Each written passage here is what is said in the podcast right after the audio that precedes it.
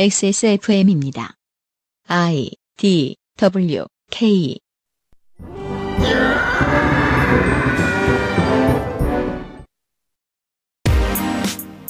그 아실의 유승균 PD입니다. 대개 변화 앞에서 주춤하는 것이 사람인지라 기후변화의 위기는 턱 밑까지 우리를 잠기게 만들었어도 발빠르게 대처하기 쉽지 않습니다. 이달의 시사 아카데미에서 위기를 최대한 막기 위한 출발점에 대해 고민해 봅니다. 2021년 5월 첫 번째 목요일에 그것은 알기 싫답니다.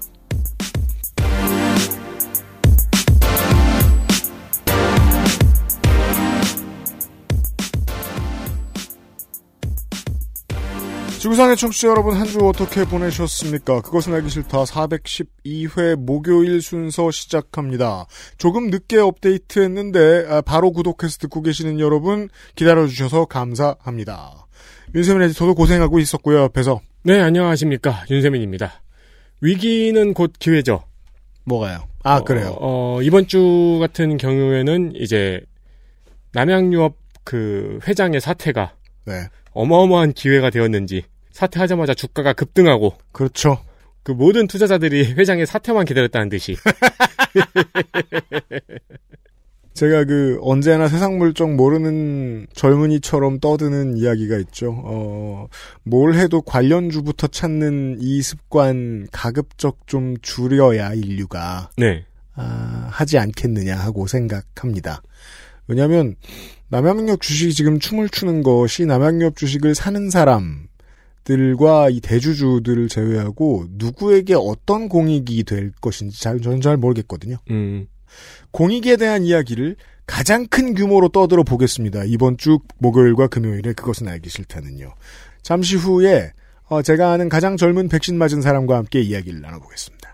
아는 가장 젊은 백신 맞은 사람뿐만이 아니고 네. 유일한 백신 맞은 사람 아닌가요? 아 그렇구나. 네. 왜냐면은 저희 부모님도 아직 나이가 안 돼가지고 백신 대상자가 아니에요. 그러니까 유일한 사람이죠. 네. 아 잠시 후에 시작하죠.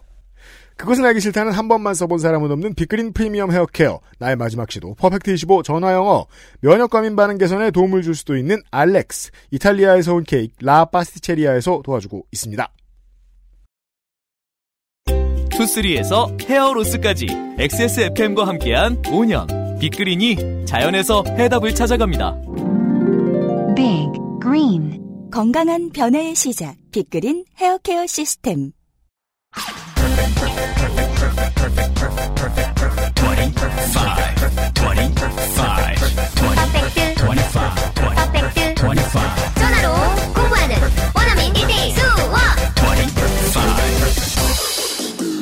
Why don't you call Perfect 25? Maestro pasticcere. La pasticceria. 라 파스티체리아는 이탈리아 마에스트로에게 직접 수학한 pasticcere가 전통의 방식 그대로 최고의 재료와 함께 구워낸 천연 발효 빵입니다. 일반적인 제빵에서 사용하는 이스트를 쓰지 않은 이탈리아 전통 방식의 천연 발효종을 사용한 지금까지 경험해보지 못한 풍미와 식감. 천연 발효빵이라 장기간 보관해도 맛은 그대로. 방부제를 전혀 사용하지 않아 건강에도 좋은 라 파스티체리아. 낯설은 만큼의 기대감. 이탈리아에서 온 케이크 라 파스티체리아.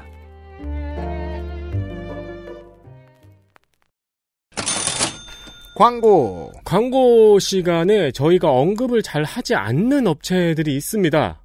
걱정할 일이 없기 때문입니다. 장사가 잘 되기 때문이죠. 네 이벤트 한번 하시죠. 그러면은 음, 장사 잘 되는데요? 귀찮아합니다. 네. 네 왜 우리가 굳이 할인을? 그렇죠. 뭐 실제로 이러진 않으시겠지만.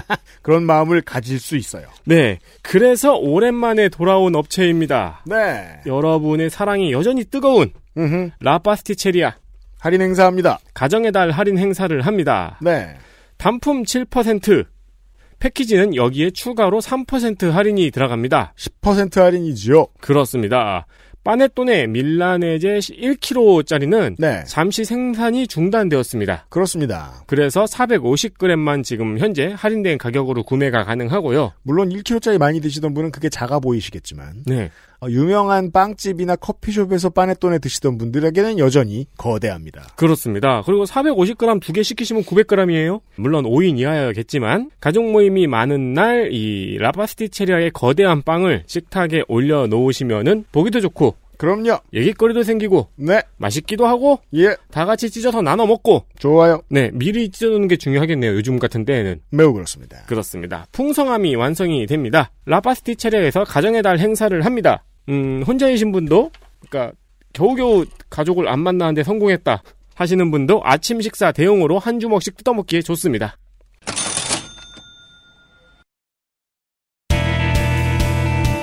뉴스 roundup History in the making. 한국은 5월 달 들어서 현재까지 전체 누적 코로나19 확진자가 12만 명을 넘어섰습니다. 인도의 어제 코- 저희가 녹음하는 기준으로 인도의 어제 코로나19 신규 확진 환자는 하루에 38만 명이었습니다. 이건 자랑이 아니고 인도가 심각하다는 뜻입니다. 네.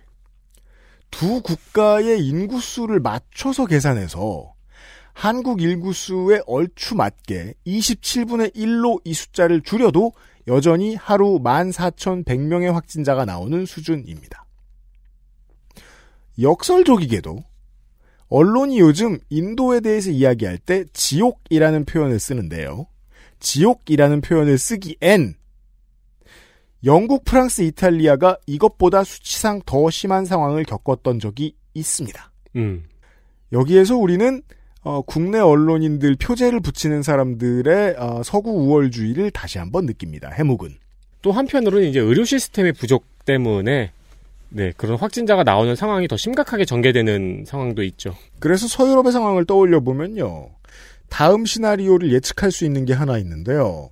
주변으로 퍼집니다. 스리랑카, 방글라데시, 네팔, 파키스탄에 이르는 주변 국가들이 있죠. 어, 방역에 대한 역량이 인도보다 못하면 못했지 나은 곳들이 아니죠. 음. 국가의 방역 실패는 국경을 넘어서 그 피해를 키우게 돼 있습니다. 그 와중에도 온 국민이 겪는 희귀 증상을 빠짐없이 백신과 엮는 뉴스를 하루에 수십 개씩 보여주는 포털을 온 국민이 쳐다보고 있는 대한민국에서 전해드리는 그것은 알기 싫다 뉴스 roundup 시간입니다.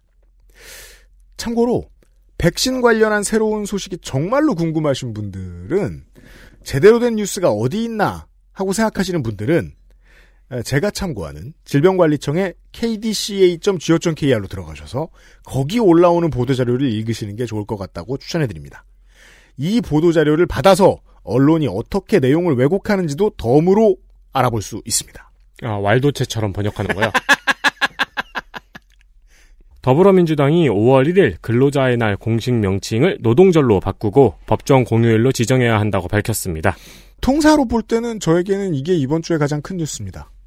허영 대변인은 5월 임시국회에서 이 내용을 담은 법안을 처리해야 한다고 밝혔습니다. 네. 우리가 이 지난주에 저 에디터가 어 뉴스 뉴스 아카이브 시간에 소개해 줬잖아요. 북미에서 왜 노동절이 5월 1일이 아닌가? 네. 아직도 레드 컴플렉스가 묻어 있거든요. 준법의 날로 바꿨죠. 50석이 넘는 큰 정당에서 당론으로 이게 채택된 게 처음입니다. 열린우리당이나 새천년민주당 시절에도 그냥 오늘은 뭐 근로자의 날 노동절이다 이렇게 말했어요. 네.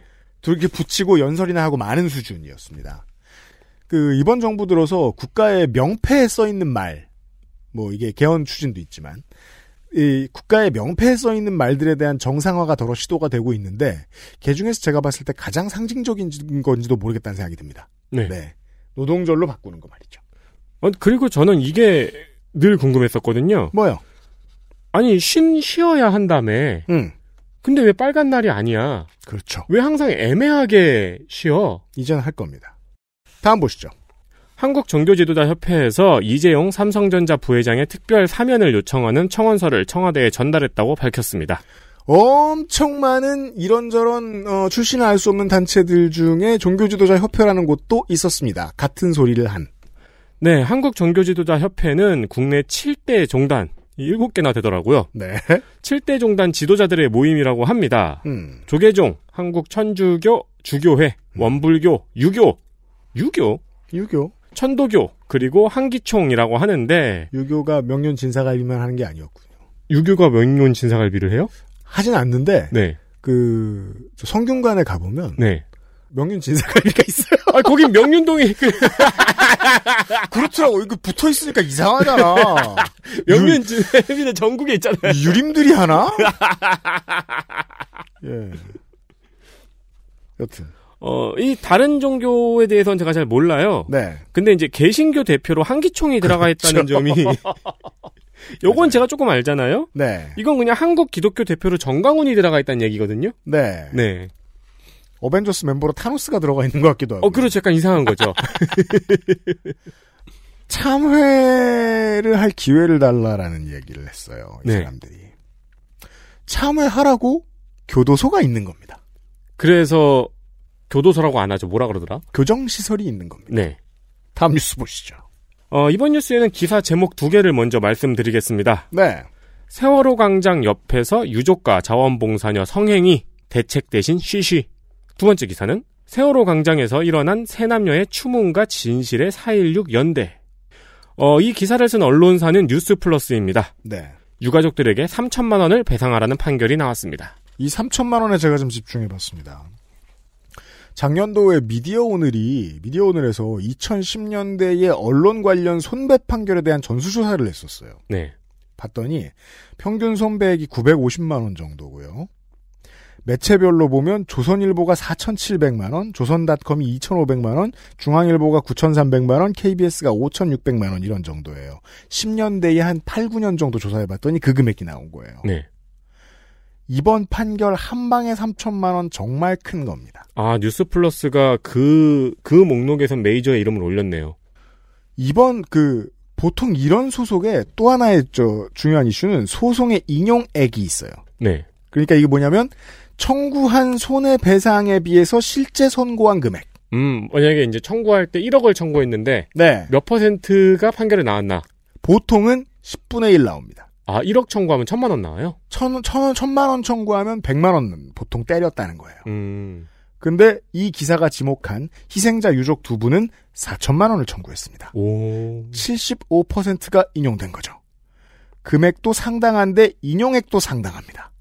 이건 재판부가 죄질이 겁나 안 좋다고 판단한 거라고 보시면 되겠습니다. 네. 이제까지 있던 그 어떤 언론 관련 소송보다도요. 미얀마의 수영 국가대표인 윈테두 선수가 올림픽에 참여하고 싶지 않다고 밝혔습니다. 음.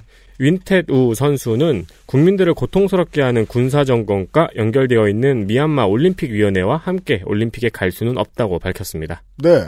어찌 보면 20세기, 19세기부터 꾸준히 보아오던 장면일지도 모르겠습니다만, 확실히 Black Lives Matter 운동 전후로 운동선수들이 내가 이 사회의 일원이다. 라는 인식이 전 세계에 많이 커졌다는 생각이 듭니다. 음, 예전 같았으면은 이런 뉴스 못 봤을 것 같아요. 운동 선수들은 항상 좀 거리를 뒀었죠. 이런 네. 이슈에. 이 모르실까봐 말씀드렸고요. 다음 보시죠.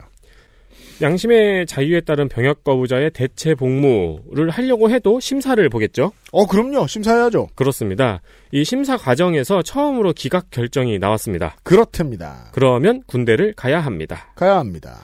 기각 사유는 이거를 이제 병역을 거부하겠다고 신청한 사람이 음. 아동에 대한 디지털 성범죄 혐의로 현재 재판 중이기 때문입니다. 네. 옛 속담의 일로 국방부는 너희를 잊지 않는다는 말이 있습니다. 네, 언제까지? 너 입대하기 전까지. 그렇죠.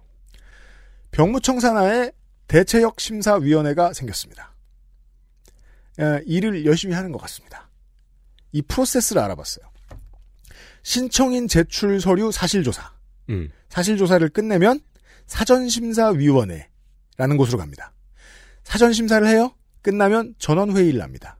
전원회의의 제적위원은 29명이에요. 심사 과정에는 신청인 본인이 출석하거나 참고인도 출석합니다. 필요할 경우에. 음, 결정해야 하는 기간은 90일입니다. 네, 민원은 보통 결정해야 하는 기간을 둬야 되죠. 이런 심사는 보통 두 가지죠. 아무렇게나 하거나 낮은 확률로 겁나 열심히 하거나. 이 내용에 나온 사람은요, 이런 얘기였어요. 이웃을 사랑하고 전쟁을 연습하지 않을 것이라는 종교의 가르침에 따라 복무를 할 수 없다. 이런 얘기를 했다는 거예요. 이런 주장을 했대요. 그럼 심사위원회는 뭘 해야 될까요? 이웃을 사랑하는지. 그렇죠. 그리고 전쟁 연습 절대 안 하는 사람이 맞는지 네. 파악해 봐야죠. 봤더니 전쟁 행위급의 폭력성을 내포한 디지털 성범죄를 저질렀더라. 이게 실제 표현입니다. 그래서 깬 거, 짠 겁니다. 네. 예. 이게 막상 시행됐더니요, 대체복무제가 문제가 없습니다. 36개월 동안 교정시설에서 합숙으로 일하죠. 복무 이탈하면, 이건 모르시는 분들 많아요. 복무에 이탈하면 이탈 일수 5배 연장합니다. 아, 그래요? 근데 그것도 7일까지만입니다. 음. 7호 35일까지만입니다. 네. 8일 이상 도망가면 군으로 보내거나 아니면 3년 이하 징역을 줍니다. 아. 둘 다 그냥 군대 가는 것보다 나쁩니다. 네. 일단 기본적으로 선택이 그냥 군대 가는 것보다 나쁘죠. 심지어 근무 태만이나 다른 사람 근무 방해할 때의 조항도 있어요. 그러면 경고를 내요. 그 경고를 받을 때마다 5일씩 복무가 연장됩니다. 여기에는 20대들 화내라고 공정 논란을 못 집어넣죠. 그렇죠. 예. 그리고 그 신청하시면 돼요. 네. 네. 이게 불공정한 것 같으면은 신청하시면 돼요. 네. 바로 피부로 다가오기 때문에 이 함부로 저 뭐냐 통신사나 이런 데서도 이 제도를 가지고 넘, 걸고 넘어지는 건 잘 못하는 것 같더라고요. 음. 네. 간만에 얘기할 거리가 생겨 소개해드렸고요. 네, 다음 보시죠. 오세훈! 오세훈! 서울시장의 조직 개편이 슬슬 이뤄지고 있습니다. 그, 이렇게 보죠. 이번 주에 오세훈 시장이 유치원 무상급식 빨리 실현하겠다. 라는 이야기를 하고, 네. 보도자료를 적극 뿌렸어요. 음. 그래서 포털 일면에도 포털 메인에도 올라갔어요. 자, 내가 오세훈 시장입니다. 그리고 오세훈 시장 주변에 있는 브레인들이 모여 있어요. 죽고 싶지 않으면 의무급식 확대해야죠. 음, 네. 너무 잘 눈에 띄는 건 사람들 말을 들어야 됩니다. 네. 대신 다른 곳에서 스타일을 보여주고 있습니다. 확인하시죠. 네, 어, 조직 개편에서 일단 노동민생 정책관을 공정상생 정책관으로 이름을 바꾸려고 합니다. 굳이. 자, 실제로 이 노동민생 정책관이었던 사람이 잠시 후에 나옵니다. 어, 그렇죠. 어, 이데 하는 일이 다르지 않나요? 노동민생과 공정상생은? 실제로 맞는 지적이고요. 핵심 사업이라고 보이는 곳에 보직 이름을 바꾸고 하는 일을 바꿀 수 있어요, 시장은. 네. 일부의 하나요. 그래서 박원순 서울시장이 처음에 재보선으로 들어왔을 때 했던 보직 변경 중에 하나가 디자인 서울과 관련된 어, 헤드급의 인사가 오세훈 전 오세훈 시장이 있었을 때는 부시장급이었어요. 음. 그걸 낮췄습니다. 네. 그런 변화들은 합니다. 앞으로 시정의 패턴을 알려주죠. 노동민생 정책관을 공정상생 정책관으로 바꾼대요. 네, 그리고 서울민주주의위원회, 도시재생실, 지역발전본부 등을 축소하거나 폐지하는 방안을 검토 중입니다. 이건 셋 다 기본적으로 비슷한 성격을 가지고 있습니다. 시민 참여형이에요. 그렇죠. 음. 어, 그리고 주택건축본부, 주택정책실은 확대될 전망, 전망입니다. 부동산 부서를 늘립니다. 그렇죠. 그러니까 재생하는 거는 싫어하고 새로 짓는 걸 좋아하는 거예요. 네. 그리고 서울혁신기획관과 시민협력국도 축소가 예상됩니다. 네. 그러니까 이제 우리가 지난번 그 헬마우스 시간에 음. 뱀파이어가 마늘 싫어하듯 그렇죠. 세금 싫어하는 이야기 했잖아요. 네. 어, 여기서도 어떤 키워드를 무서워하는지가 눈에 딱 보이네요. preset이죠. 네. 노동과 민주주의와 서울을 싫어하는 것 같아요. 그리고 뭐 시민도 싫어하고요.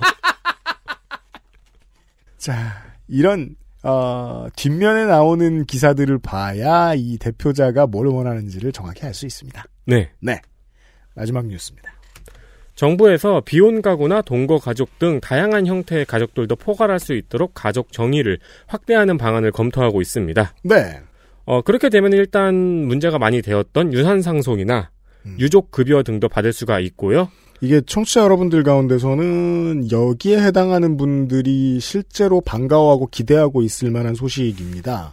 이제 뭐, 어, 원래는 부부였다가 이제 혼자 살게 되신 분들. 네. 이라든가 꾸준히 비혼을 선택하셨던 분들이라든가 좀 먹고 살 만한 분들 중에는 꾸준히 비혼이지만 꾸준히 싱글이지만 이제 그 자녀를 두신 네.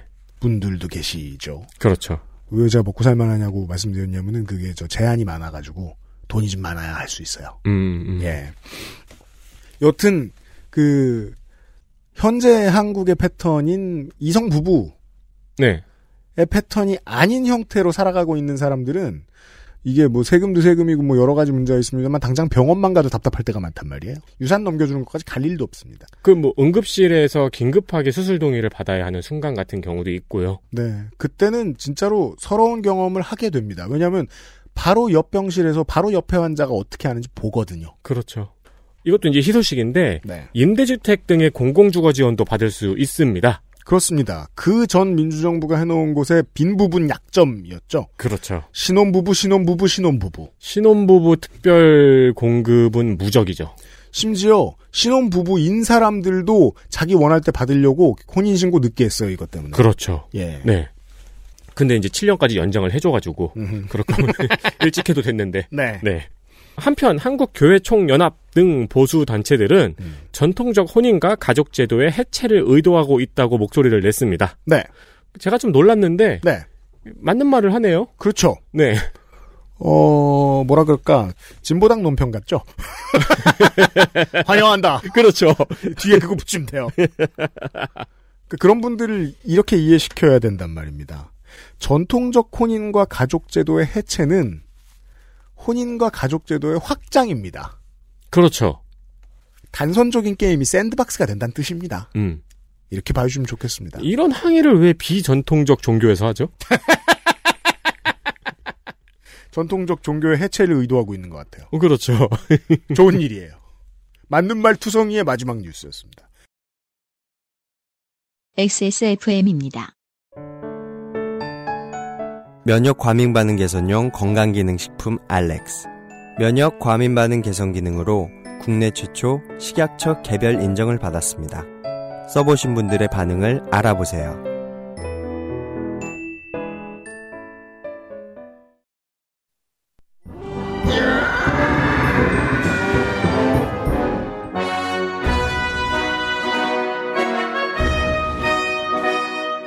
학구적인 정치 탐방 시사 아카데미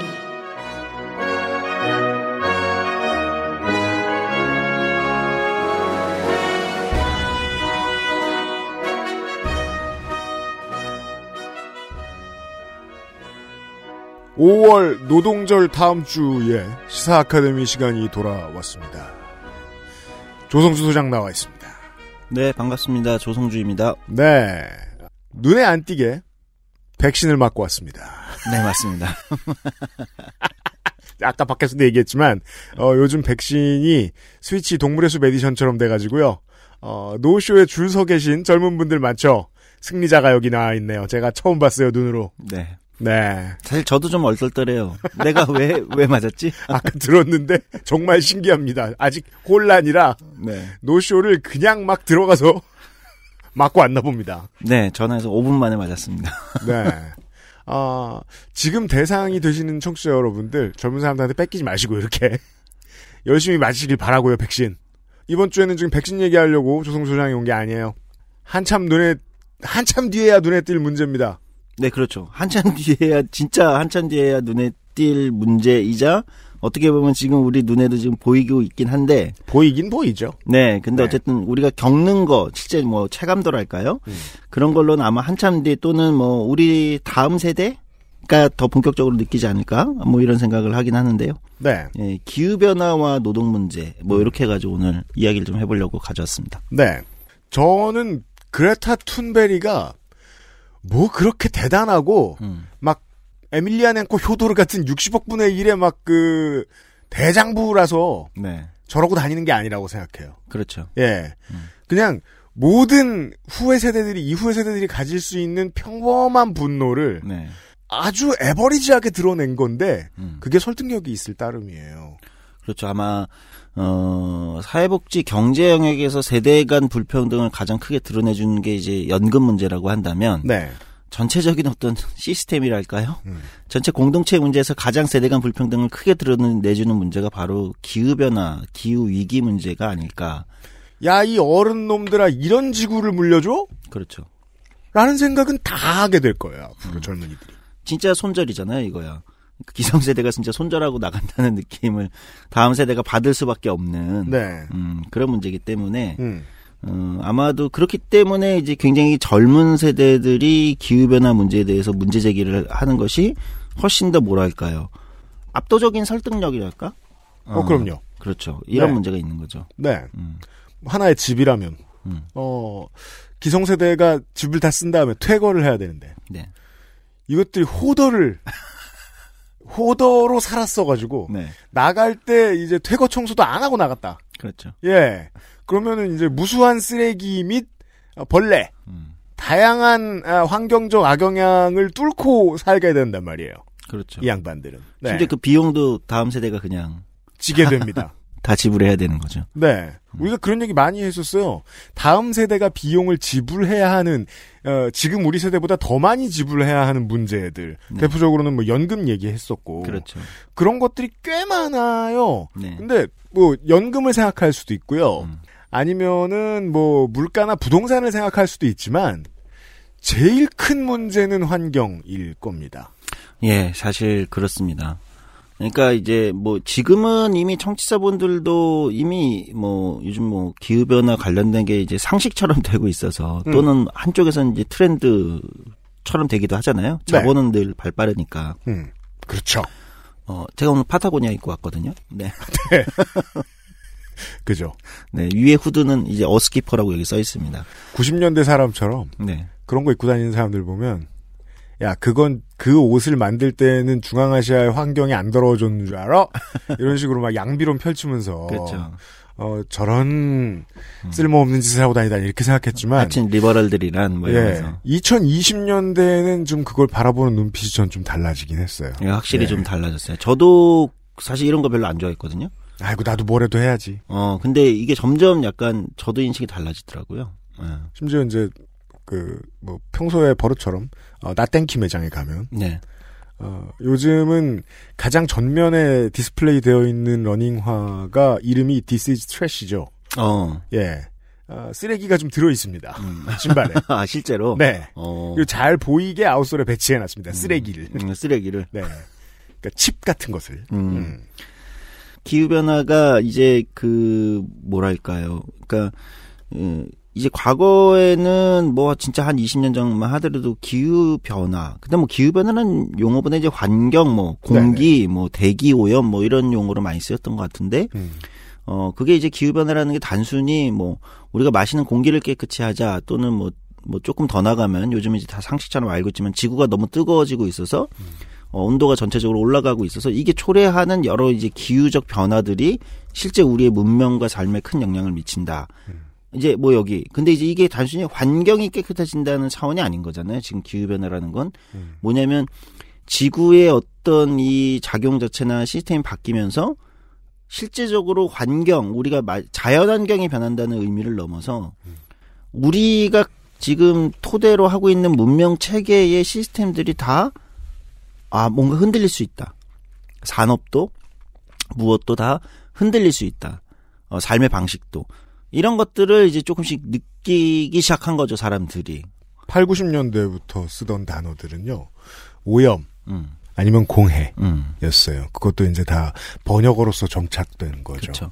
근데 오염이나 공해라는 말은 아, 뭐랄까요? 그냥 내 눈앞에 보이는 더러운 것들이 좀 늘어나고 있어. 음, 내가 관찰했을 때 그래 같은 관찰자 정도의 표현이었다면 기후 변화는 그게 쌓이고 쌓여서 모든 게 다 변해라는 좀 결과론적 표현이죠. 그렇죠. 내가 발 딛고 있는 어떤 토대가 완전히 변하고 있어. 네. 그리고 아마도 저 같은 사람이 저같이 어, 사실 과거에 저는 거의 환경에 1도 관심이 없던 인간이었는데 네. 저 같은 사람이 아 그래도 나도 소비할 때 뭔가 뭔가라도 해야 되는 거 아니야? 이러면서 파타고니아를 잊는다는 건 음. 음, 무슨 의미라고 저한테 느껴지냐면 네. 아 사람들이 어렴풋이 느끼고 있구나. 무언가 우리가 발 딛고 있는 어떤 토대가 음. 근본적 변화의 지점에 있고 어, 그것이 일각의 과학자들이 지금 전망하듯이 어떤 티핑 포인트를 향해서 가고 있는 것은 아닌가라는 위기, 두려움, 네. 어, 이런 것들이 느껴지기 시작하는 거죠. 그 위기가 역치에 다다르는 중이랄까요? 그렇죠. 네. 아직은 멀었지만, 음. 제가 왜 아직 멀었다고 생각을 하냐면, 팬데믹을 겪으면서, 작년 초만 해도, 음. 막 그냥 중국의 식문화 이야기 아, 네. 하고, 음. 원래 뭐 몇십 년에 한 번 정도 역병은 돈다. 음. 인간은 곧 정복한다. 이 정도로 그냥 집, 이 정도로 집중을 하고 말았는데 결국 이 역병은 지구에서 사람이 영역을 너무 많이 필요 이상으로 차지하게 돼 생긴 거잖아요. 어, 그렇죠. 박쥐의 영역을 빼앗았기 때문에. 음. 예.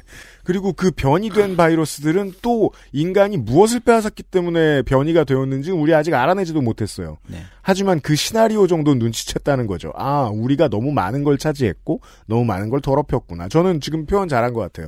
아, 인류가 호더처럼 수천 년을 살아왔습니다. 네, 사실 그렇습니다. 네. 그 이제 게임값을 받을 때가 된 거죠.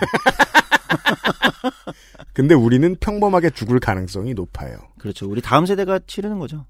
제가 날씨 좋다는 얘기 자주 하는데, 이 한강을 보면서, 실로 지금 올 봄이 날씨가 좋아요. 어, 맞아요. 선선하고, 공기도 좀 막습니다. 작년부터 이 그 공업이 살짝 살짝 숨을 이제 쉬고 천천히 가면서 대기질이 좋은 날이 한국이 많이 늘어나고 있잖아요. 네. 이 날씨를 보면서 생각하는 거죠.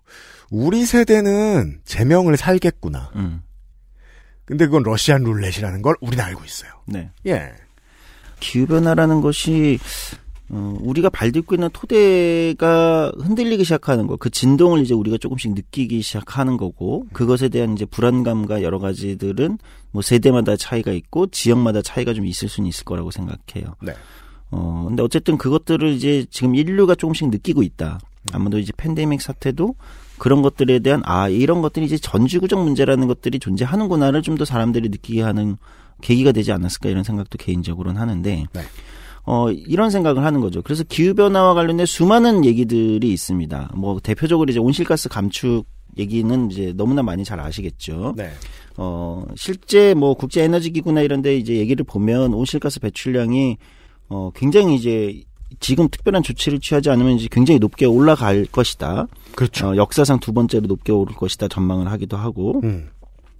어, 그 다음에 지금 세계 기상기구에 의하면, 그러니까 이제 지금 2020년, 21년의 평균 온도가 산업화 시대보다 이제 1.2도 정도 올랐다는 거잖아요. 그러니까 이제 보통 뭐 학자마다 조금씩 차이는 있지만 티핑 포인트를 한 1.5도 오르는 것까지 보이니까. 네. 거의 다 왔다. 그렇죠. 근데 이제 문제는 뭐냐면 이제 많은 사람들이 아 그러면 지금부터 노력해서 여기서 뭐 유지하면 되는 거 아니야 이렇게 하지만 이게 그렇지 않은 게 이미 우리가 배출해 놓은 게 있기 때문에 그렇죠. 어 이게 이제 어떤 가고 있는 이제 관성이 있는 거잖아요. 그럼요. 이미 배출해 놓은 것만큼은 가야 되니까 음. 이렇게 보면 생각보다 이 tipping point를 넘지 아슬아슬하게 tipping point를 넘지 않고 이제 꺾어지는 이 어떤 포인트가 지금일 수도 있다. 이게 이제 좀 많은 과학자들의 네. 지적인 거잖아요. 바로 지금. 음. 어, 물론, 이제 이게 각국의 어떤 공조와 노력, 이게 왜냐면 한 나라가 노력해서 되는 건 아니잖아요. 당연합니다. 음, 특히 미국이나 중국이나 뭐 큰 산업적 이게 기반이 있는 나라들이 물론 그 두 나라가 노력하면 상당 부분 해결되겠지만, 뭐 인도도 들어갈 수 있겠네요. 아, 매우 그렇습니다. 예, 예. 네. 아, 그래서 뭐 사실 지금 트럼프 때까지만 하더라도 음. 어 트럼프야 뭐 기후 변화를 믿지 않는 사람이었기 때문에 네. 네, 뭐 음. 그런 게 좀 적었지만 이제 바이든 행정부 들어서면서부터 이제 또 묘한 건 정치적 어떤 역학 관계 변화가 네. 담론이나 전체적인 대응에 굉장히 큰 변화를 가져오는 것 같기도 해요. 얘기가 좀 딴 데로 새는 것 같지만 그냥 트럼프의 안티테제로만 만약에 트럼프 지지자라면 트럼프의 안티테제로만 바이든을 생각하는데 음. 그렇게 보더라도 여전히 기후변화 관련 정책에 의미가 생겨버린다는 거예요. 트럼프가 했던 일을 하면 안 되니까 음. 기후변화에 있어서 좀 더 적극적인 미국으로 돌변했을 수 있죠. 그렇죠. 그것이 전 세계적으로 가져오는 영향력은 굉장히 큰 것 같아요. 매우 그렇습니다. 이게 표를 찍어준 미국 국민들한테 고마워해야 될 일이에요. 진짜 그렇게 볼 수 있겠네요. 네. 고마워해야겠네. 미국 시민들에게. 이게 우리 저 저 정치 측면에서만 이 단어를 많이 썼는데 아, 실제로 트럼프는 민주주의에 대한 자해였습니다. 트럼프 행정부는. 네, 민주주의 때로 자해를 하죠. 근데 민주주의에 대한 자해만 하는 줄 알았는데 환경에 대한 자해도 하고 있었거든요. 네, 지구에 대한 자해를 했죠. 네. 그런데 이제부터 이제 뭐 기후 변화의 전체적인 어떤 뭐 우리가 가지는 어떤 문제 의식 뭐 그다음에 이런 이제 국제적인 어떤 흐름 이런 것들이야 뭐 뉴스도 워낙 많이 나오고 우리 청취자분들 뭐 대부분 다 잘 알고 계실 거라고 생각해요. 네. 근데 여기서부터 이제 우리가 오늘 다뤄볼 내용은 어, 그것에 이제 좀 구체적인 어떤 그 우리 실생활 또는 우리의 실제 어떤 삶에 다가오는 구체적인 부분들 중에 하나를 좀 짚어보려고 하는 게 기후 변화와 노동 문제는 어떻게 연결될까? 좋아요. 음, 이 문제입니다. 네. 그러니까 아까 바이든 행정부 얘기를 했는데 바이든 행정부가 이제 미국에서 들어선 건 전 세계적으로 기후 변화 어떤 대응에 있어서의 큰 어떤 또 포인트가 되고 있는 거 확실히 맞는 것 같아요. 어쨌든 네. 미국의 역할이라는 게 세계적으로 국제적으로 굉장히 크고 리더의 태도와 목소리가 바뀌니까. 기후 변화에 있어서도 굉장히 크겠죠. 이 대응에 있어서도. 예. 그래서 바이든 행정부가 들어오면서 어 굉장히 어, 물론 뭐 미국 내에서도 여러 논쟁은 있지만 그래도 트럼프와 비교해서는 압도적으로 그리고 아마도 대부분의 기후 위기 관련된 운동이나 정치를 하시는 분들의 평가로는 바이든 행정부가 생각보다 훨씬 적극적으로 기후 위기 대응을 하는 것 같다. 네. 음. 근데 문제는 뭐냐면 아 그래서 좋은 거다 이렇게 우리가 생각할 수 있죠. 근데 이제 그게 이제 한국 같은 곳에 이제 다가오는 것은 또 다른 거예요. 뭐냐면 기후 변화에 대응한다는 것은 어 저처럼 그냥 파타고니아 옷을 입는다는 것이 아니라 그건 그냥 문돌이 허용, 아, 제가 이- 이렇게 말하면 안 돼. 이제 이젠 이렇게 말하면 안 돼. 어, 그렇지 차별 예. 발언이야. 다 입어, 그거. 예. 한국에 다가오는 입장이란 건 사실 현실적으로 굉장히 다른 거예요. 뭐냐면 아 그래 지구한텐 좋은 일이야 바이든 행정부가 들어선 게 트럼프가 아니라 음. 그럴 수 있지만 한국의 시민들의 삶에도 정말 좋을 것인가 무조건 음. 어, 지구에 좋은 게 시민에게 좋은가 어, 사실 이게 늘 일치되진 않는 거잖아요. 무슨 얘기냐면 바이든 행정부가 이제 각종 이제 탄소세 도입 뭐 예를 들면 이제 어, 온실가스 이 감축 관련된 국제적인 규제 이런 것들을 공조하다 보면 우리 한국이 거기에 얼만큼 준비되어 있는가 또는 우리 한국의 이제 오늘 핵심적으로 얘기할 산업이 그것에 따라서 어떤 변화를 겪겠죠. 뭐 그린피스만 하는 얘기는 아니고 심심치 않게 등장하는 단어입니다. 아시아의 동쪽에 전 세계의 기후 학당들이 다 모여 있다. 네. 예. 그런 얘기가 있죠. 그리고 좀 과한 비판이라고 느끼실 분들도 있을 수 있지만 저는 어 일정 정도의 근거 있는 비판이 될 수 있다. 어, 아우, 그럼요. 네, 그렇게 네. 보입니다. 음. 기후 변화에 대응한다는 것은 사실 본질적으로 우리의 소비 방식, 라이프 스타일 소비 방식, 뭐 저처럼 파타고니아를 입는다. 예를 들면 이 비싼, 더럽게 비싸. 어쨌든 그래서 뭔가 있어 보이려고 소비 스타일을 바꾼다. 물론 저는 그것도 중요하다고는 생각하거든요. 왜냐하면 시민들의 소비나 어떤 삶의 라이프 스타일이 바뀌어야만 또 그게 산업도 그거에 따라서 사실 바뀌니까 일정 정도는 제가 그거 항상 얘기하는데 음, 마치 그런 것 같은 거예요. 그 ritual, 의식. 음, 그 스즈키 이치로는 음. 그 점심 때 반드시 치즈 피자를 먹었다고 합니다. 카레와 왜- 카레는 아침에 먹나? 그렇죠. 음. 왜냐하면 아 생활 패턴이 완벽하게 똑같아야 컨디션을 유지할 수 있는데 음. 미국 전역을 돌아다녔을 때 무조건 맛이 비슷하고 어디에나 있는 것을 음. 찾으면 치즈 피자라서 어, 이게 의식의 일부죠. 네, 컨디션 실제 조절을 하는 기능도 있는데 의식의 일부죠. 그렇죠. 저는 그래서 그 의식을 요즘 이제 재활용품 내놓을 때 느끼거든요. 음, 최대한 물병을 많이 꾸기 꾸겨 꾸기고 어 라벨 떼는 곳을 이렇게 천천히 찾는 음, 바쁘게 찾으려고 하면 혈압 오릅니다 나이 들어서 그렇죠. 예 이걸 반복하면서 이 행동이 지금 지구한테 끼- 끼치는 긍정적인 영향보다 나중에 이런 의식들이 모여서 그 의제를 형성하고 네. 에, 행정을 직접적으로 움직이는 어떤 주제 의식을 그 단체가 만들어낼 때, 아니, 네. 커뮤니티 전체가 만들어낼 때 네. 한 방울이라도 도움이 되거든요. 그렇죠. 한 방울 이상의 도움이 돼요. 어, 예. 굉장히 중요한 변화가 있는 게 행정이 변하게 되고 왜냐면 어쨌든 우리가 민주주의를 하고 있기 때문에 그런 의식을 의식에 참여하는 시민들의 행위에 정치가 반응하게 되고 네, 그렇죠. 정치는 어쨌든 그런 것들의 각종 행정적 규제와 산업적 규제를 할 수가 있기 때문에 정치가 사실 그걸 하라고 있는 거니까. 그냥 제 몸에 그 습관이 배게 하는 것으로서 대단한 꿈을 꾸고 있진 않지만 그냥 의미를 계속 작게나마 두려고 하는 거예요. 그것이 그리고 나아가서 산업의 일정 정도의 변화를 추동하기도 하죠. 예. 네. 한 측면에서는 그런 게 있다면 우리 시민 개개인들의 어떤 변화와 이런 것들이 그런 것들을 끌어가는 게 있다면 사실 솔직히 말하면 그거보다 더 뭐 중요하다는 표현은 좀 그렇고요. 그러니까 사실은 더 극적이고 거대한 변화는 산업 자체의 변화 아니겠습니까? 그럼요. 네, 왜냐하면 산업 자체가 근간이 완전히 변화하는 것. 음. 음, 쉽게 좀 이따 얘기했지만 자동차 산업이 내연 기관에서 이제 전기차로 완전히 변하는 건. 네. 어, 이건 이제 단순, 단순히 소비의 스타일의 문제가 변화하는 문제는 아닌 거잖아요. 맞아요. 예, 소비는 여전히 내연 기관을 선호하실 수 있어요. 그럼요. 인프라도 네. 안정 안돼 있고. 부릉부릉 뭐 네. 선호하실 수 있지만 음. 사실 산업이 변화하면 그냥 우리는 뭐 사고 싶어도 전기차를 사야 되는 거니까. 그렇게 서로 영향을 주고받죠. 네. 산업을 추동하는 사람들의 패턴도 있을 수 있어요. 네. 막그 뭐 비건 고기를 만들고 음. 제가 뭐 지금 말씀드린 이제 그 물론 정부의 시책도 있지만 사람들이 계속해서 관심을 가지고 있으니까 물병의 라벨을 없앤다거나 네. 예, 저 비틀기 쉽게 만 비틀고 쭈그러뜨리기 쉽게 만든다거나 이런 변화가 있을 수도 있지만 먼저 산업이 주도를 해서 그 물론 국가 주도입니다만 네. 전기차 생산하기로 하고 네. 내연기관 없애기로 하고 음. 그러면 소비는 강제됩니다. 네. 강제돼서 살아보면 또 나쁘지 않거든요, 또. 예, 적응하게 돼 있어요. 네. 그러니까 조금 더 좀 도식화해서 너무 단순한 거지만 그렇게 말씀을 드린다면 음. 앞에 이제 우리가 티핑 포인트 온실가스 배출의 티핑 포인트까지 이제 얼마 안 남았고 이게 생각보다 뭐 이제 과학자들의 주장대로 네. 그것을 빨리 급격하게 감축해서 꺾으려면 어 우리가 우리의 어떤 소비 과정을 바꾸는 이 실천도 필요하겠지만 그거를 꺾는데 훨씬 더 극적 이고 중요한 역할은 산업의 변화겠죠.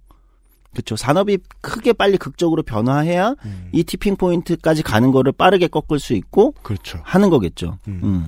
아유, 전기차가 빨리 도입돼야 될 텐데 큰 일이야 하면서 고급유를 가득 넣는단 말이에요. 네. 산업이 안 변하면. 그렇죠. 네. 어, 그러니까 다시 돌아오면 바이든 행정부 얘기부터 여기까지 왔는데 네. 그러니까 바이든 행정부의 출현이 전 세계적으로 기후 기후 변화에 대한 어떤 대응에 굉장히 긍정적인 측면이 있다고 하지만 음. 이것은 사실은 기후 변화 대응이 긍정적이라는 건 산업 변화를 어쨌든 추동할 수밖에 없는 것이고 음. 여기에는 각국의 이해관계가 들어갈 것입니다. 네. 먼저 잘 준비가 되어 있는 나라들은 뭐 smooth하게 산업 변화를 할 테고 음. 자기네 타격이 없을 테고 한국과 같은 경우는 사실은 타격이 크게 있을 수 있죠. 음. 어, 여러 가지 산업에 우리는 이제 걸려 있는 것들이 많단 말이에요. 중국은 실로 거대한 타격을 입을 것이기 때문에 못 들은 척하거나 음, 어, 중국 특유의 외교 화법을 뱉어내죠. 그렇죠. 너네들 20세기에 다 해먹고 뭐? 이런 방식으로. 네. 우리 지금 책임 안 져? 너네 책임이야? 맞아요. 근데 또 뭐 한 측면을 보면 근데 한국은 조금 더 원숙한 경제 사회라서 네, 그렇게 뻗대지 못해요. 네 맞습니다. 그리고 중국이 이런 쪽의 변화, 산업 변화가 진짜 딱 강제된다고 하면 또 그거를 이- 여기는 이제 저기잖아요. 정치 체제가 민주주의가 아니잖아요. 음. 순식간에 할지도 몰라요. 아니, 그리고 실제 그런 경향성도 조금 있어요. 그러니까 왜 팬데믹 과정에서 보면 중국의 그러니까 제가 이제 저는 민주주의자이기 때문에 권위주의적 어떤 이런 체제를 좋아하진 않지만 이런 체제가 가지는 뭐랄까요 메리트가 있는데 네.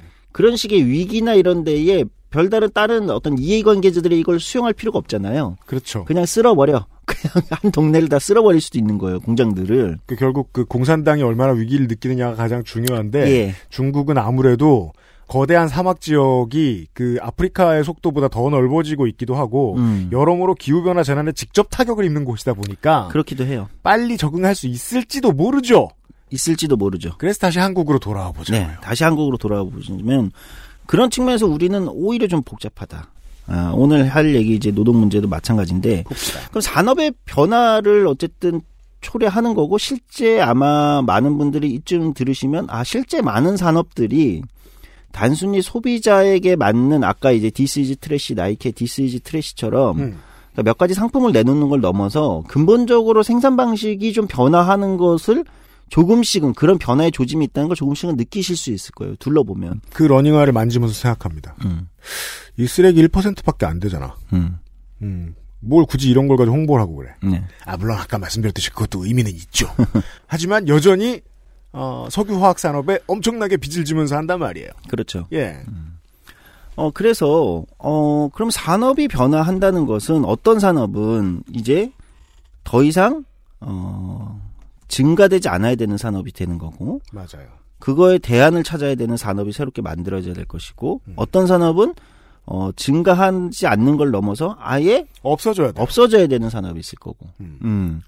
어, 이 과정에서 수많은 어떤 산업들의 이제 변화가 올 수밖에 없다는 거죠. 네. 음. 산업이 나타나고 사라진다라고만 생각하면 그냥 시뮬레이션 게임 같습니다만 해당 industry를 이루고 있는 노동자들이 우르르 운명이 삶이 다- 바뀝니다. 삶이 다 변하는 거죠. 네. 근데 이제 이 산업 변화를 또 되게 좁게 생각할 수도 있고 생각보다 좀 넓게 생각할 수도 있어요. 음. 근데 이제 저는 좀 넓게 봐야 된다는 입장입니다. 산업의 변화를 한국의 이제 그 정부 보통 이제 행정 쪽에서는 이런 대책을 세울 때 관련 대책을 세울 때 늘 이런 변화를 되게 좁게 좀 설정하는 경향성이 있어요. 그래요?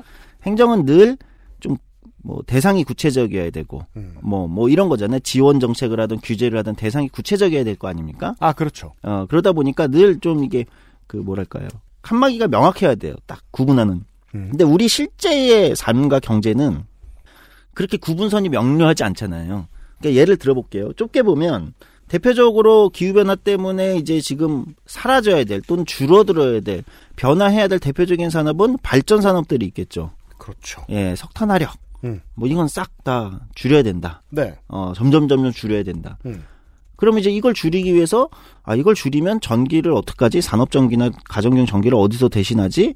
뭐 그러면 이제 뭐 재생에너지 뭐 이런 게 있겠죠. 음. 이쪽 산업은 이제 늘어나야 되는 산업이겠죠. 네, 그렇죠. 어쨌든 발전 석탄 화력 이런 게 있고 석유, 화학, 석유, 화학. 네. 정유 음. 뭐 이런 사업들 이게 사실 규모가 큽니다. 대한민국이 굉장히 대한민국 GDP에서도 차지하는 비중이 크고요. 네.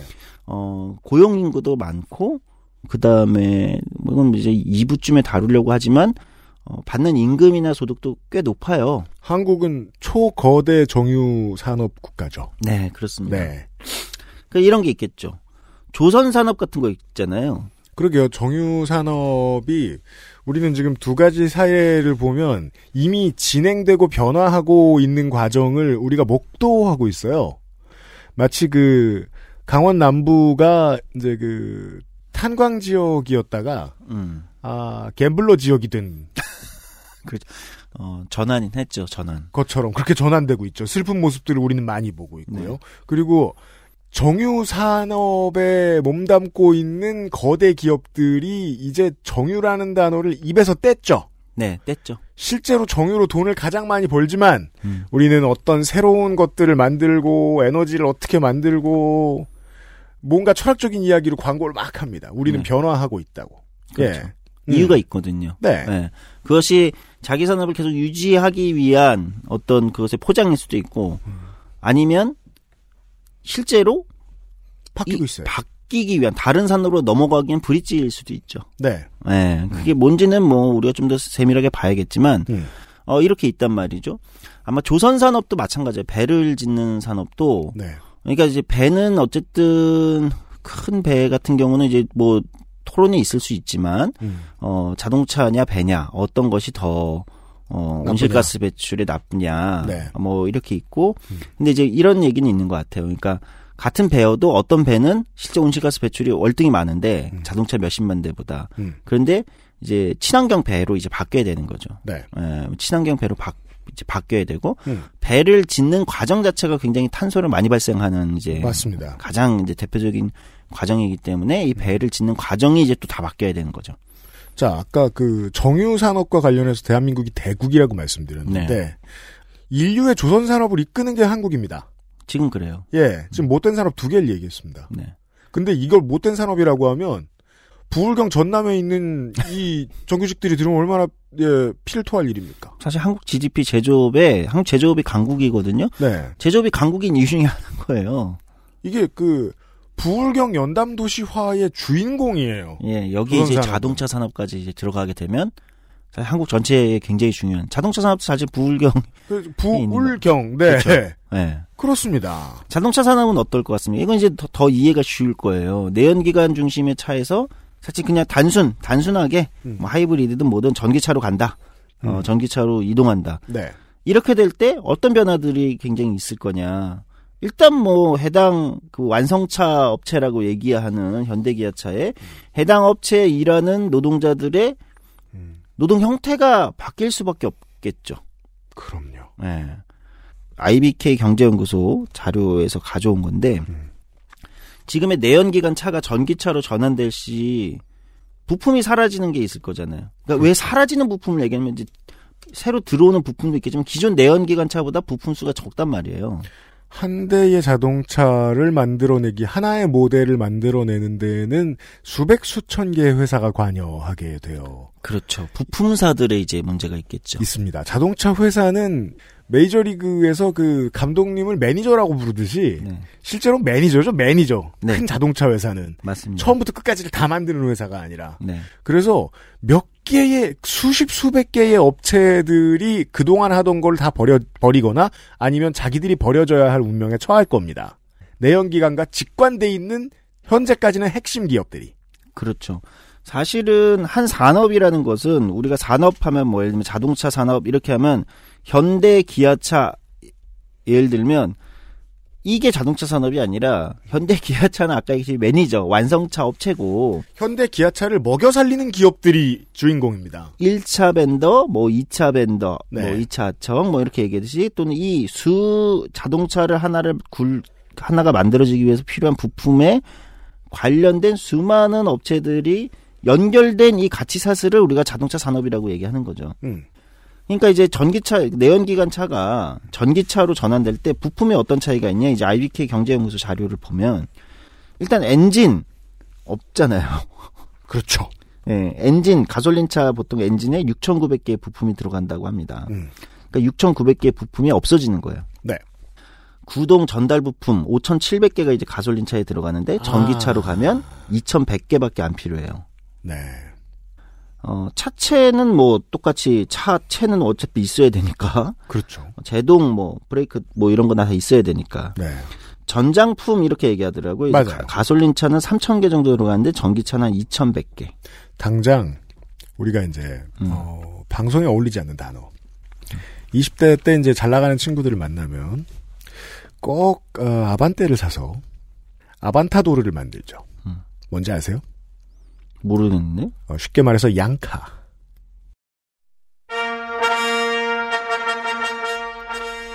그 차체 바닥을 크게 바꾸고 음. 어, 타이어를 큰 걸로 갈고 네. 타이어 위에 덮여 있는 팬더를 크게 바꿉니다. 그럼 아래가 뚱뚱해 보여요. 바닥에 붙어 있는 것처럼 보입니다. 양카 만드는 거 얘기하는 그렇죠. 그래서 우리나라는 그런 튜닝이 별로 튜닝 산업이 발전되어 있진 않잖아요. 그럼에도 불구하고 20대 친구들은 그런 게 꾸민 친구들이 있어요. 시끄럽고 빨리 가는 차를 이제 아반떼로 만들어 놓습니다. 그러면 그거 바꿔주는 머플러 탈거하고 새 머플러 달아주고 이런 기술만으로 평생 먹고 사신 분들이 있어요. 되게 중요한 지적이에요. 예. 그분들은 어 이러다가 여생을 보낼 수 있어요. XSFM입니다.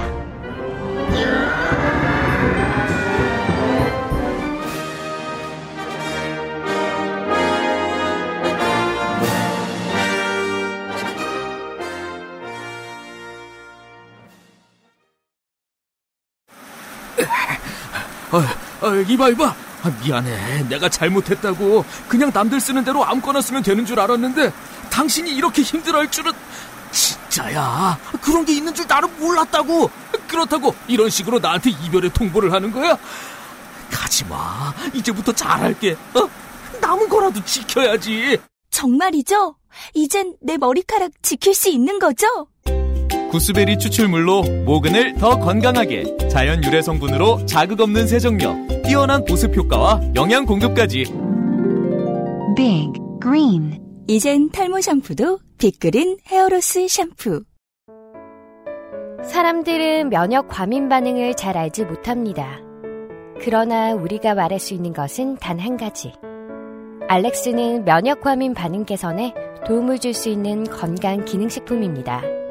혹시 광고를 듣고 계시는 본인이 면역 과민 반응이라고 생각하신다면 알렉스가 당신에게 도움이 되어 드릴 수 있다는 말이죠.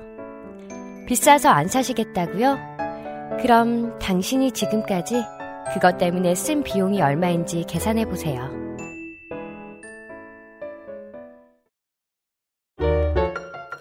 낯설은 만큼의 기대감. 이탈리아에서 온 케이크 라 파스티체리아. Maestro il pasticcere. La pasticceria.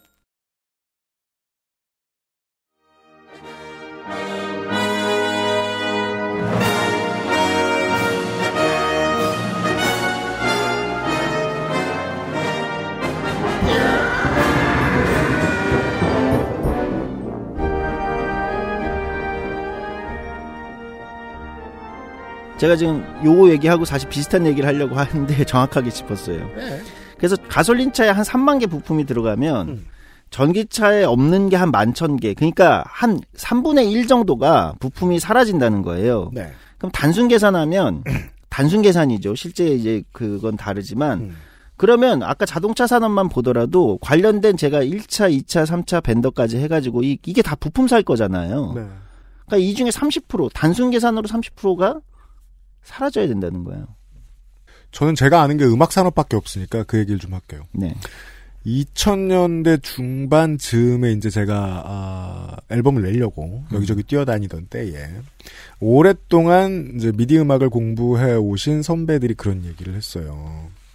그 전에만 해도 막 이런저런 음색에 효과 주고 이런 거를 손으로 정말 많이 했어요. 음. 실제로 따오기도 하고 뭐 큰 방을 구해서 뭘 하기도 하고 그랬었어요.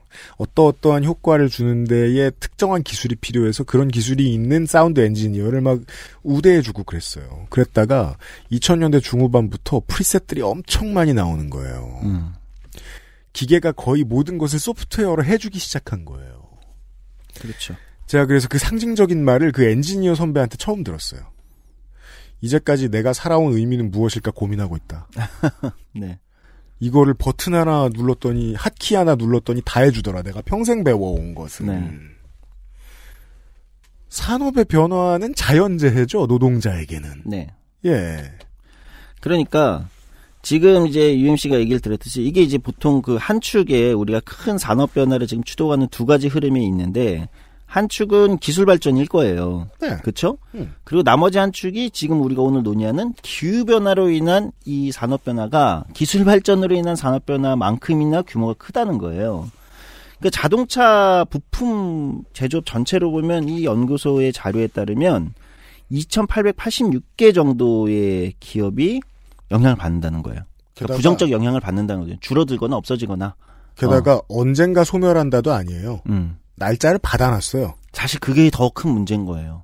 데드라인이 있는 거예요. 이 압력이 엄청나게 센 이유는 그게 이제 국제적인 어떤 그 자동차 판매 과정에서 무역 과정에서 사실 굉장히 큰 압력으로 이미 작동하고 있고 그러니까 자동차 완성차 업체들은 빠르게 빠르게 변화해야 되는데 이 변화 속에서 이 부품 업체들의 어 문제들 음. 그리고 여기는 다 이게 지금 2,886개라고 제가 얘기했는데 네.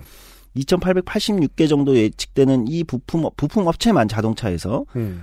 근데 여기에 고용된 사람들의 규모도 어마어마할 거고.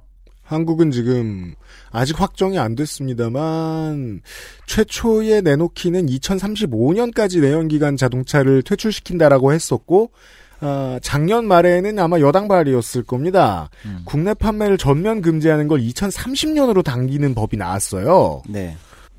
이 회사들의 수명이 9년 남은 거예요. 그러니까요.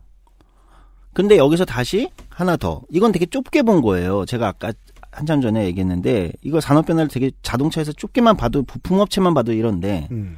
넓게 보면 바로 지금 아까 UMC가 얘기한 양카. 네.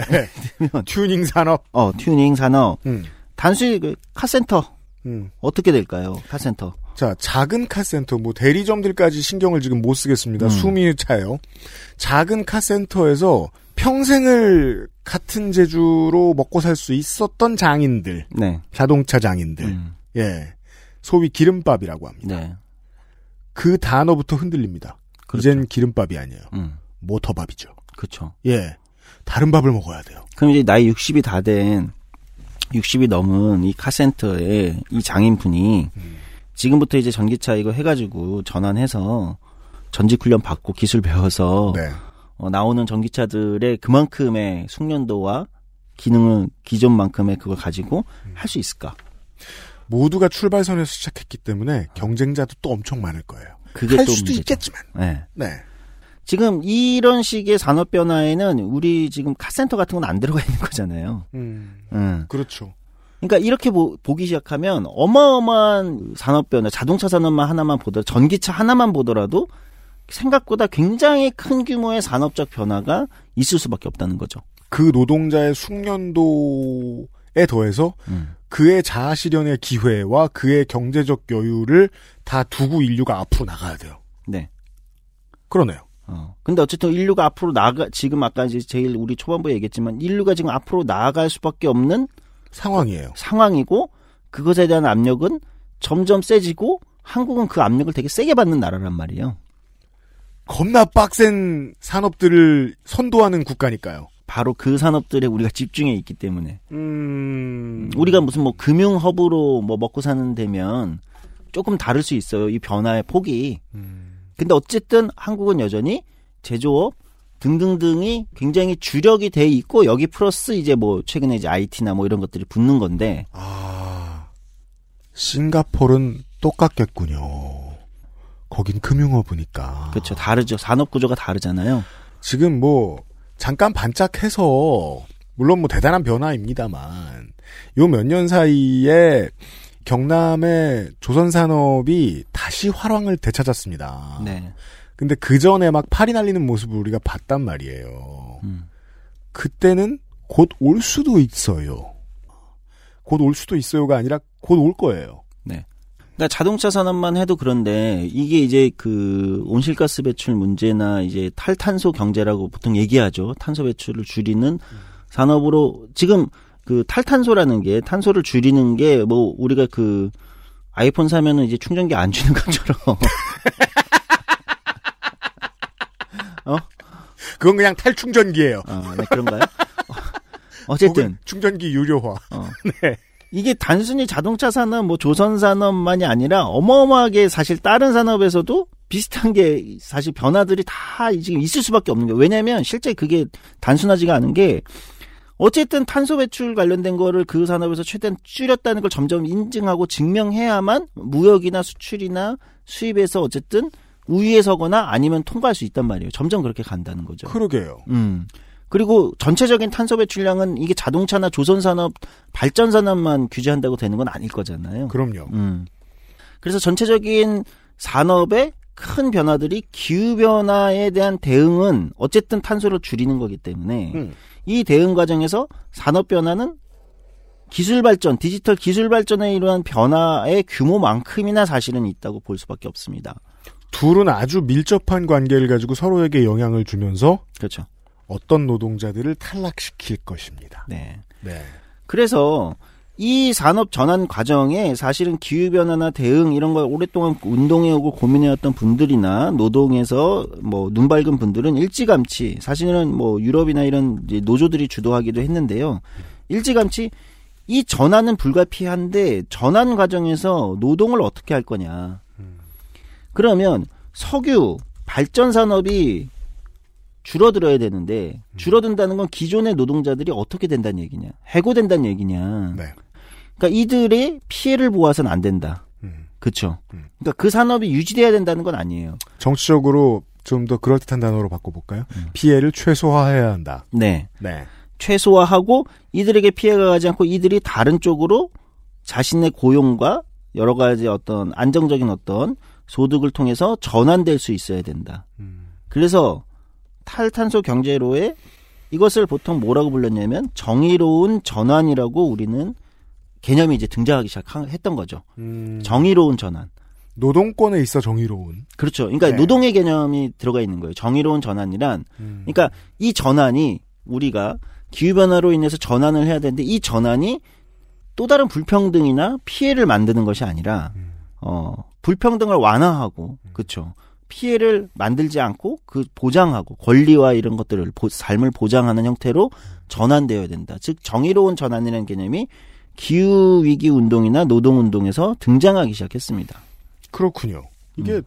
자본한테만 맡기면 절대로 나올 수 없는 결론이에요. 자본한테만 맡기면 뭐 우리는 이제 뭐 엔진 안 만드는데 뭐 네. 머플러 안 만드는데 뭐. 예, 다른 일 찾아보세요. 예. 가 되는 거잖아요. 예. 예. 음. 그러니까 이제 운동의 개념, 운동 진영에서는 이 문제를 굉장히 생각보다 일찌감치 문제 제기를 해오면서 정의로운 전환에 대한 고민이 필요하다. 그리고 실제 뭐 영국의 노조라든지 독일의 노조라든지 아무튼 기후변화 관련된 고민을 어, 노총 차원에서 굉장히 일찍 한 나라들에서는 노동조합들이 정의로운 전환 관련된 왜냐면 거기도 이제 에너지 산업이나 자동차 내연기가 있나 이게 도, 독일도 마찬가지지만 이제 여기에 종사하는 노동자들이 있고 노동조합이 있고 조합원들이 있잖아요. 이들의 문제 그렇다고 기후 변화나 이 과정에 가는 산업 전환, 산업 변화를 거부할 수도 없는 것이고 그렇죠. 지키고 있겠다고만 할 수는 없는 것이고 그러면서 이제 이런 노동조합이나 기후 변화 운동을 하시는 분들이 같이 고민을 해가지고 특히 뭐 독일 녹색당도 세기도 하니까 네. 사실 뭐 이걸 녹색당이 리드했다 이렇게 보기는 어려운데 독일 녹색당 어쨌든 어, 이런 고민들이 돼서 이런 문제 의식들이 이제 제출된 거죠 정의로운 전환이라는 개념이 나오게 됩니다. 정의로운 전환이라는 개념에 대해 살짝 들었습니다. 음. 아, 이것도 참 그, 그 아실 아니면은 길게 터놓고 얘기할 의제가 아닌 것 같은 게, 우리나라 언론에서는 아마도 뭐 향후 한 6, 7년 이후에, 이런 문제로 노동계에서 어, 논의를 활발히 진행할 때, 이걸 단순히 노동자와 자본가의 투쟁으로만 이야기하겠죠. 밥그릇 지키기, 뭐 그렇죠. 시대에 쫓아가지 못하는 순전히 밥그릇. 네. 이라고만 이야기를 하겠죠. 그래서 이제 그 생각을 많이 했었단 말이에요. 작년에 그 재작년에 도공 톨게이트 노동자들의 투쟁을 보면서 기술 변화와 기후 변화가 얽혀서 자리를 불의하게 빼앗기게 된 음. 부득이하게 또한 불의하게 빼앗기게 되는 사람들은 또 나오고 또 나오고 또 나오는 거라서 전 국민의 입장에서 봤을 때는 이 도공 톨게이트 노동자들의 상황이 예고편이었거든요. 네. 예. 아, 연대의식을 더 많이 사람들이 느꼈으면 좋겠다라고 생각을 했었는데, 그냥, 그냥, 뭐, 보도 행태 때문일 수도 있겠지만, 유야무야 지나가 버렸어요. 사람들의 머릿속에, 나에게도 곧 닥칠 일, 이라는 위기의식으로 자리 잡히는 이슈가 되었어야 했다고 생각했는데, 그러지 못했어요. 예. 그러니까 기술 변화로 인한 그 산업 변화와 어떤 고용 일자리의 변화가 어, 생각보다 사람들한테 체감이 덜 됐던 거죠. 음, 근데 그것도 시간이 지나면 이제 체감이 되거든요. 당장 곧 와요. 예. 기후 변화에 대한 로 인한 산업 변화와 그로 인한 고용과 일자리의 변화, 노동의 변화, 형태의 변화 이런 것도 이제 체감이 될 거랍니다. 저는 계속 아까도 잠깐 얘기했지만 팬데믹이 그런 식의 어떤 변화가 우리의 실생활에 있을 수 있다는 것에 대한 그러니까 완전히 다른 이슈긴 하지만 팬데믹이 네. 일정 정도의 체감도를 높였다고 생각해요. 만약에 저는 그래서 아마 톨게이트 그게 팬데믹 이전이었잖아요. 음. 팬데믹 이후였다면 네. 사람들의 체감도 좀 달랐을 수도 있겠다. 이런 이거 완전 혼자 개인적인 어떤 그 추상입니다. 아니에요. 저는 좀 동의해요. 음. 왜냐하면 팬데믹 이후에 음. 택배 노조가 쌓아올린 공헌이 눈부십니다. 그렇죠. 근데 그렇게 할 수 있었던 가장 중요한 이유는 아주 대한민국에서 이례적으로 음. 여론이 꾸준히 택배 노조 편을 들었거든요. 네. essential worker에 대한 중요성의 인식이 좀 깊어졌달까요, 국민들이? 저는 그렇게 믿고 싶어요. 회장도 그렇게 믿는 것 같고요. 네, 맞습니다. 네. 어, 이, 이 오늘 논의의 마지막쯤에 이제 essential worker 관련된 것과 이 팬데믹과 이런 경험들이 어떻게 정의로운 전환과 연결될 수 있는지 뭐 이런 것들을 좀 얘기를 하려고 하거든요. 아, 예. 예. 음.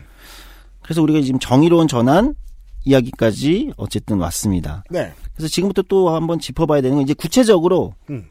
그래서 정의로운 전환, 즉 기후 변화로 인한 산업 변화와 이 위, 기를 대응하기 위한 산업 변화와 이로 인해서 초래될 고용과 일자리 등등의 변화라는 여기에 더 정의롭게 어, 대응하는 정의로운 전환의 이제 구체적인 우리가 고민, 이제 그것을 할 때가 됐다. 그러니까 지금까지는 정의로운 전환이 이제 전체적으로 기후 위기 운동에서도 약간 원칙 같은 거 있잖아요. 아직 구체화되지 않은 아, 원칙 이렇게 가야 된다. 원칙 그리고 이 과정에서 전환 과정에서 몇 가지 세부적인 원칙 요 정도까지였는데 이제 아, 우리가 잠깐 다뤄봤지만 이제 눈앞에 닥치고 그러니까요. 있는 문제고 예. 사실 지금도 그런 변화가 있고 그런 고용 일자리의 변화가 있는데 사실 우리가 그것을 아직 우리 사회가 제대로 정의롭게 전환하고 있지 못한 걸 수도 있어요. 다시 자동차. 저도 이게 관심이 생겨가지고 꽤 길게 좀 파봤던 건데 결국은 다들 그렇게 예측하는데 동의를 하는 것 같아요. 우리가 이- 요즘은 이제 그 마트에 가면요. 전기차를 바로 그 자리에서 계약할 수 있는 코너들을 볼 수 있어요. 음. 그또 전기차 또 그 시내 주행만 하는 작은 차들 있잖아요. 아, 네네네. 그쵸. 예, 한 뭐, 사람 타고 그 뒤에? 짐 싣고 트- 트 땡이지. 하고. 네, 어, 네, 예. 네. 그런 차들이 꼭 땡이지 같은 우리가 아는 르노 브랜드 그런 유명한 브랜드 아니고도 또 중국 사람들도 있고 알 수 없는 새로운 브랜드들로 써 있는 뭐 천만 원 중 이하 뭐 그 이상 정도의 싼 가격에 어, 바로바로 사갈 수 있는 그런 게 마트에도 팔아요. 네. 접근성이 엄청 좋아졌어요. 얼마나 좋아졌냐면 알리익스프레스에서 시킬 수 있어요. 쿠팡에서 시킬 수 있고. 그래요? 근데 그 브랜드들이 우리가 아는 독일 3사, 음. 미국 차, 한국 차, 일본 차 브랜드가 아니에요. 당최 모르겠는 브랜드예요. 저는 이 어색함을 90년대까지 워크맨 브랜드 몇 개밖에 안 되다가 2000년대 들어와서 국산 MP3가 대중화된 다음에 이걸 간단한 원리로 바뀌었다는 걸 안 다음에 중소기업들이 이 MP3 플레이어를 마구 만들어냈거든요. 네, 그렇죠. 그거랑 똑같이 예상하더라고요, 전문가들이. 음. 이제 자동차는 RC카처럼 만들기 쉬워지기 때문에 음. 대형 자동차 브랜드의 해체는 코앞이다. 음. 그러면 노동을 어떻게 하겠느냐는 거죠. 이, 이 문제를 울산의 노동자들이 노동계에서 네. 지금부터 구체적으로 고민을 하고 있는가가 제 궁금증이에요. 아직 우리는 그런 구체적인 고민까지 가고 있지 못한 상황이다. 제가 그, 어, 노동계 베테랑들에 대한, 어, 믿음이 낮죠.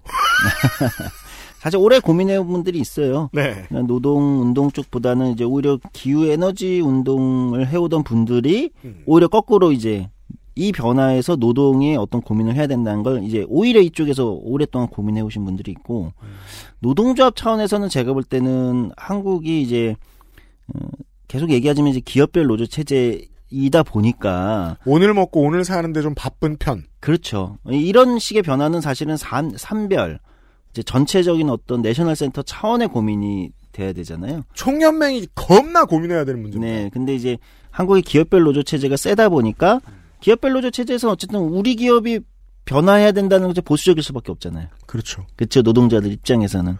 오히려 내연기관의 퇴출을 막아설 수도 있어요. 아, 실제로 그렇습니다. 최근에 한국의 완성차 3사 업체에서 65세 정년 연장을 이제 노조에서 들고 나왔어요. 그건 뭐 노조가 언제나 이야기하는 네. 이슈입니다. 그러니까 이제 만약에 지금 5년이면 앞으로 6, 7년에 사실은 어, 자동차 산업에서도 대표적으로 이제 사, 어, 산업 변화가 제일 클 텐데 음. 정년 연장이 어떤 의미를 가지는가. 사실 이런 토론을 우리 노동 운동이나 한국 사회는 제대로 해보지 못했죠. 그죠. 그냥 이제 고용 안정이라는 측면에서만 우리는 늘 토론을 해봤지. 그것이 가지는 의미. 그분들이 그렇다고 지금 이제 곧 60 정년을 맞으, 맞으시는 분들이 65세로 가면서 전기차를 다 하실 건 아니잖아요. 노동계 몇 가지 이슈들의 특징입니다. 조금 답답한.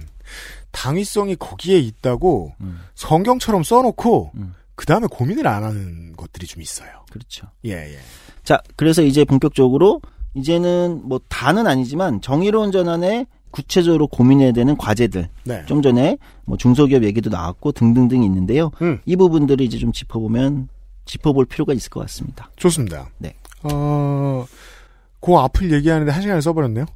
내일 시간에 예고를 합시다. 네.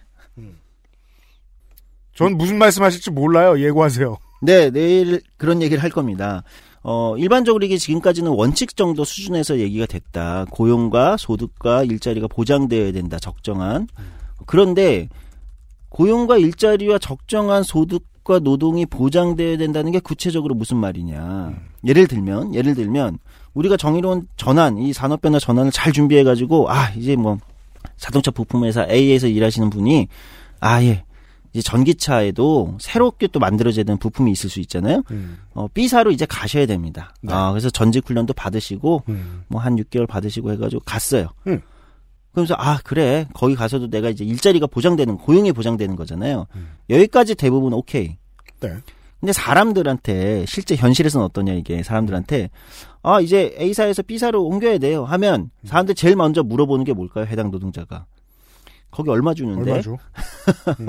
어, 거기 복지가 어떻게 되는데? 음, 음, 사실 현실에서 제일 닥치는 일자리 문제라는 건 단순히 나의 고용이 보장된다는 문제가를 넘어서 있죠. 실제 그거보다 더 중요한 문제는 얼마를 받고 어떻게 일하고 어떤 복지가 있고 이런 거잖아요. 어떤 일을 하고 또는 심지어 여기에 그 일자리가 내가 사회적으로 어떤 존중감을 받는 일자리인데 나 개인에게도 사회적으로 존중을 받는 일자리야. 사실 이게 중요하기 때문에 우리가 취업 경쟁이 일어나는 거고 수많은 지금 일자리를 둘러싼 수많은 쟁점들이 일어나는 건 현실의 문제는 진짜 문제는 이거잖아요.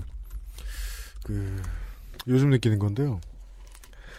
노동권에 대한 이야기들은 정치적으로 진보적인 이슈라고만 사람들은 흔히 생각하지만 제가 관찰한 노동권 사수의 문제들은 대부분 사람들은 보수적으로 접근합니다. 방금 말씀하신 대로 얼마죠? 네. 음, 이런 게 바뀌면 불안하지 않아? 음. 예를 들어 이제 작년에 경비 노동자들의 처우 개선에 대한 이제 실험과 연구에 대한 이야기를 저희 방송에서 해드렸을 때 실제로 이 일을 하셨다는 분들과 그리고 필드 리서치를 하신 노무사분들의 이야기가 다 하나 같았거든요. 이러면 내 일자리가 더 불안해지지 않을까? 음. 안 해본 걸 하는 건 무서워요. 그럼요. 실제로 이 변화의 작업에 조성수 소장이 직접 참여했던 TBS 작가들과 노동자들의 정규직화 음. 하기 전까지만 해도 불안해했어요. 하니까 좋은데 음.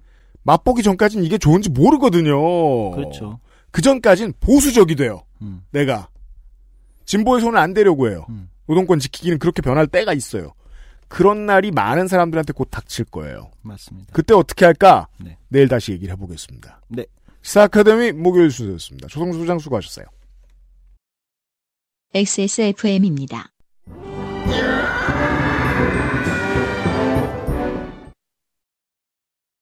자체 교사 자격 시험을 통과한 선생님들만 수업을 진행하고 적은 학생 수를 유지해 수업의 질이 떨어지지 않는 전화 영어. Perfect 25.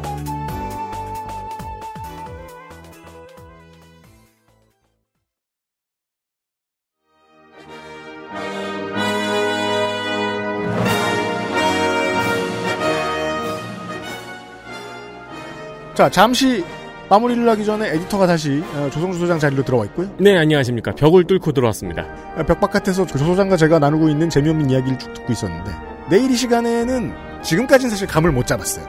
무슨 말씀을 하실 건지? 네. 노동권 얘기를 하려고 그러는 것 같은데 그씨 맨날 하다는 얘기 아니야. 저도 환경 얘기인 줄 알았는데. 그러니까 네. 왜 그러는 거야? 고장 났나 이 사람? 저는 밖에서 들으면서 예상했던 게 그럼 이제 친환경 산업으로 바뀌면서 생기는 해고자가 생긴다. 네.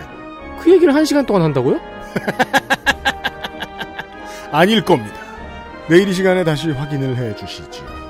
어, 린날 휴, 휴일 때 저희가 어, 쉬었습니다. 그래가지고 조금 늦게 늦게 업데이트 됐는데 기다려주신 모든 청취자 여러분 감사드리고요. 내일 이 시간에는 제 시간에 돌아오도록 하겠습니다. 412회 금요일 순서에서 다시 인사드리죠. 유승균 PD하고 윤세민 에디터였습니다. 내일 만나요. 안녕히 계세요. XSFM입니다. I D W K